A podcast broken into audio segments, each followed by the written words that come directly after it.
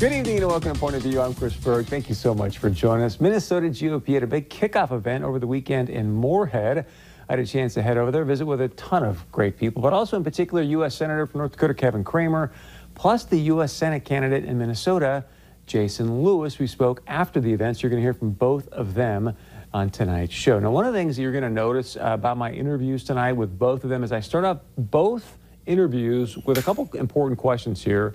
One, what do you love about America? And two, what do you think makes America great? Now, I did this because, as you and I both know, there's so much just kind of negative press these days out there about America. And since this week is the week of our nation's birth, it's our Independence Day, I thought, hey, let's let's you and I flip the script this week, right? Let's flip the script. Let's talk about what makes America great. What do we love about America? So all week long, we're going to be putting people in that have those kind of videos. If you want to send us a video or a comment, very easy to do.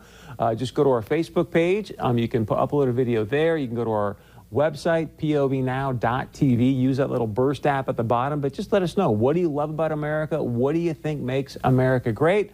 Call our P O V hotline if you want to leave a voicemail as well. So a lot of easy things to do there. But we want to share a positive message as we celebrate the birth of our nation. All right, now let's talk about our interview here with Senator Kevin Kramer. Again, we talked about what makes America great, but also very fascinating story that Senator Kramer is going to share with you about the Washington Post and law enforcement. You may remember the New York Times editor was fired because of a uh, post that, or a, a editorial that they posted of Tom Cotton. So listen to that. Also, as I'm sure you've seen, there's a lot of polls right now. Not good news for President Trump. Senator Kramer, very experienced in politics. So I asked him, hey, what's your point of view on the latest polling information? So we talked about that and much, much more on our seven oh two communications line.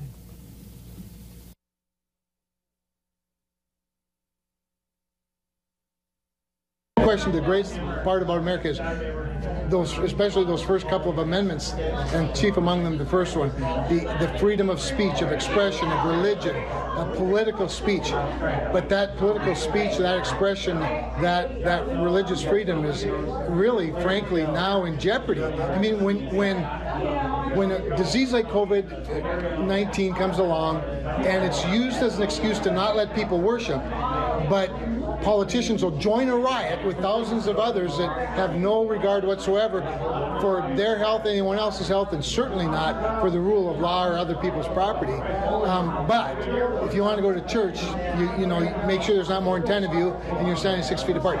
That is foundationally wrong when it comes to the uh, expressions of the founders in the First Amendment of the Constitution. So I think that's what makes America great, and that's why I fear so much, and that's why I'm in Moorhead today helping Minnesota Republicans. So with that being said, I got to share with you, one of the things I keep hearing from people is, where are the Republicans? Where's Mitch McConnell? Why aren't they doing more to take back our streaks and get back to law and order? What's your response? Because you just said, hey, the people that are free are the ones that are tearing down the statues.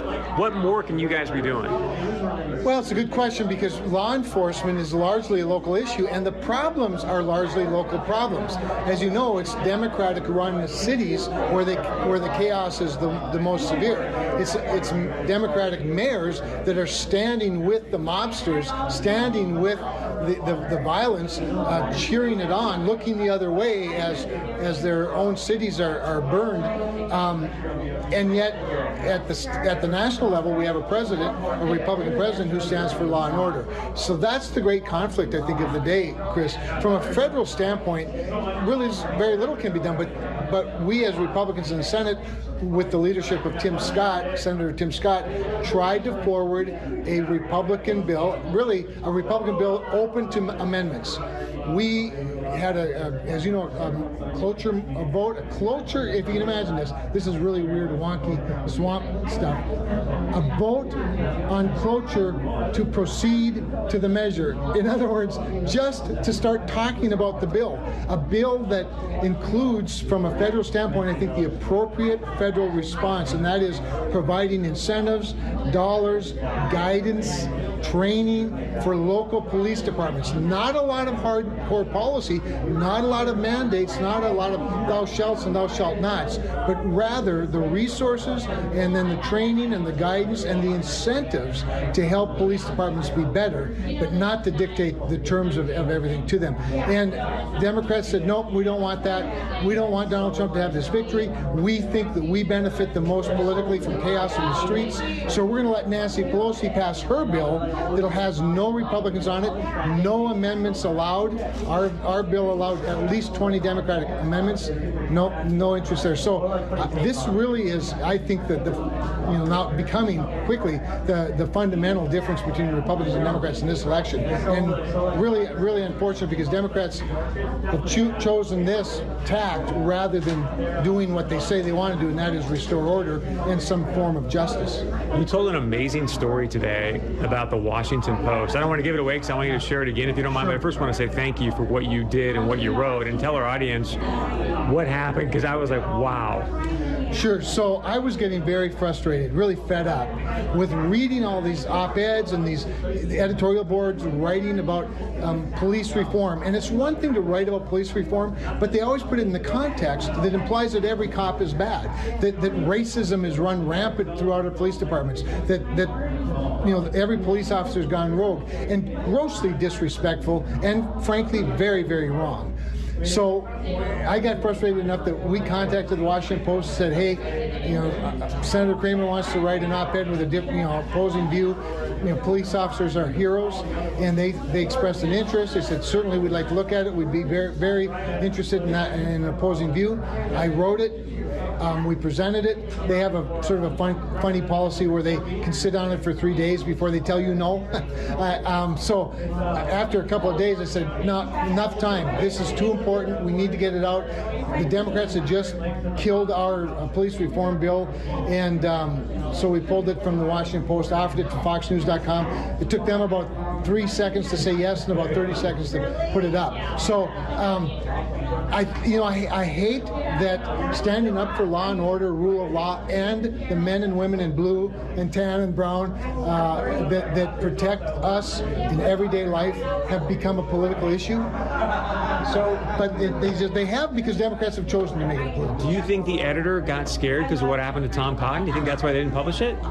So there's one of two things, Chris, in my view. One, the editorial board, the editors, the publishers, hate cops, and they just decided, no, we don't want any support for police officers to be shown. I have a hard time believing that that's what they, they may have a, a different view than mine, but it's not, can't be that. So then the only, the only other possibility is that they don't want to allow an opposite view or, or opinion in their editorial page that lifts cops up as the heroes that they are, for fear of what the mob might do to them.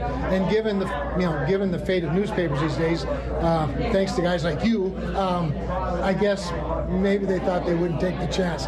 Either way, it's wrong. It's wrong. And so um, I'll always stand for cops. I, I will tell you that um, if you've read the piece, and if people that haven't um, want, I hope they can they look it up. It's not a profound piece, it's just as a reminder, but I do use as a contrast the fact that while Minneapolis was burning, while our, the police department was being um, really diminished in, in the eyes of the of the public because of the rhetoric of the leadership in Minneapolis, I was at a funeral for one of our hero cops, and so I write a little bit about Cody Holte and my conversation with his his wife Mandy, and of course with her permission and with and with uh, Cody's father's permission as well. I included that contrast in my piece because Cody Holte has never gotten nearly as much attention or accolades as many criminals are getting around this country from our national and local media, and it's really tragic. I saw a story today where the North Dakota National Guard was called out for a possible deployment in D C at the end of the year. Like, is there something that that we should know? Are they thinking like big riots after the election, or is it just kind of a normal thing?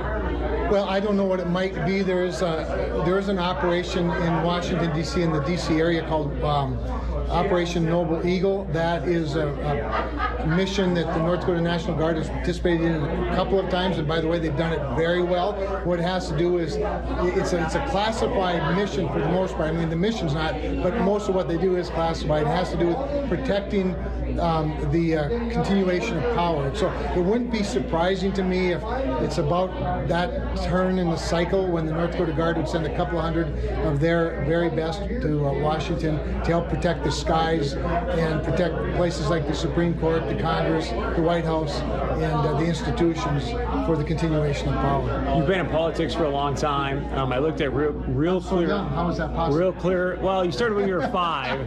Thank you. But uh, I looked at Real Clear Politics this morning. It said, um, you know, Biden up by twelve in Minnesota. You see these other polls that say Biden's up, you know, sometimes double digits in swing states. I want to know, you know, your professional assessment. I mean, th- does Donald Trump have a real chance of losing, or are these not good polls? Well, first of all, as I tell any candidate, whether they're an incumbent or a challenger or it's an open seat, one of the two possibilities is losing. You know, and, and so, you know, this is why we have the election every two years, every four years, every six years, is so that the people make that determination. With regard to the polling, Chris, I think what, what a lot of people are going to say, and it's right, um, Donald Trump really never led in two thousand sixteen either. Now, that said, we've seen a slide in the polls, so his poll numbers have been higher, they're now lower. I think a lot, there's a couple of reasons in my view. A lot of it's attributed to COVID nineteen and, and exactly what liberals are hoping happens, and that is the economy not only crashes but doesn't come back. Um, so he doesn't get credit for that. The other thing, of course, is is this chaos in the streets. And Democrats have made a political calculation that their fortunes are best if they can continue the chaos. That's why you see places like Minneapolis, Minnesota, states like New York, and cities like New York City, and Seattle, Washington, these Democratic-run strongholds, Chicago, another one, where they continue the chaos, they fan the flames of, of this, of this uh, you know, this conflict rather than bringing about peace, because I think that the, the worse it gets, the worse it looks for Donald Trump. I think he's suffering a little bit from some of that. However, all of that said, I also believe that they've done an effective job, they being the left, of scaring people. They've scared people from going to church. They've scared people from having family reunions. They've scared people from going shopping. And, and very good, solid citizens that have never been afraid before are now afraid. And I think that fear translates this in, even to how you answer a poll these days, because they have demonstrated what they're willing to do to people and places that are conservative and support people like Donald Trump. They're willing to burn down your city.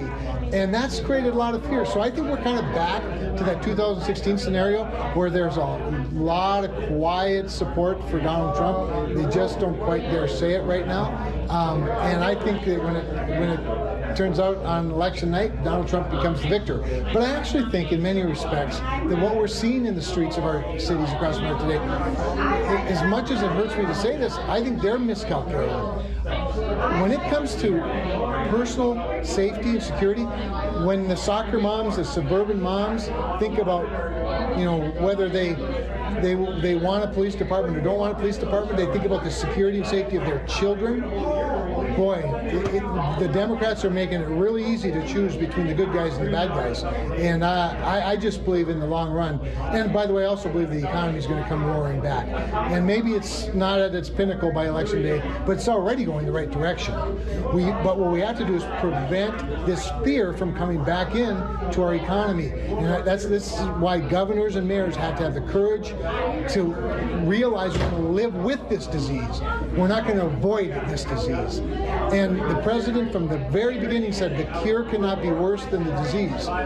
And yet he was sort of pulled into this whole, we're going to have to You know, lock everybody up for a couple of months, and, and then when it comes back, we'll be okay. And, and the reality is that that proved to be fatal, more fatal than, um, in some respects, maybe than even the disease itself.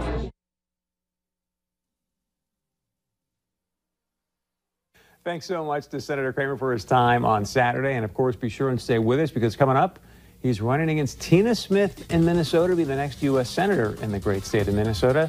Jason Lewis is going to join us. Of course, please share your point of view with us. Very easy to do. You can email us, text us, leave us a voicemail. We'll be right back.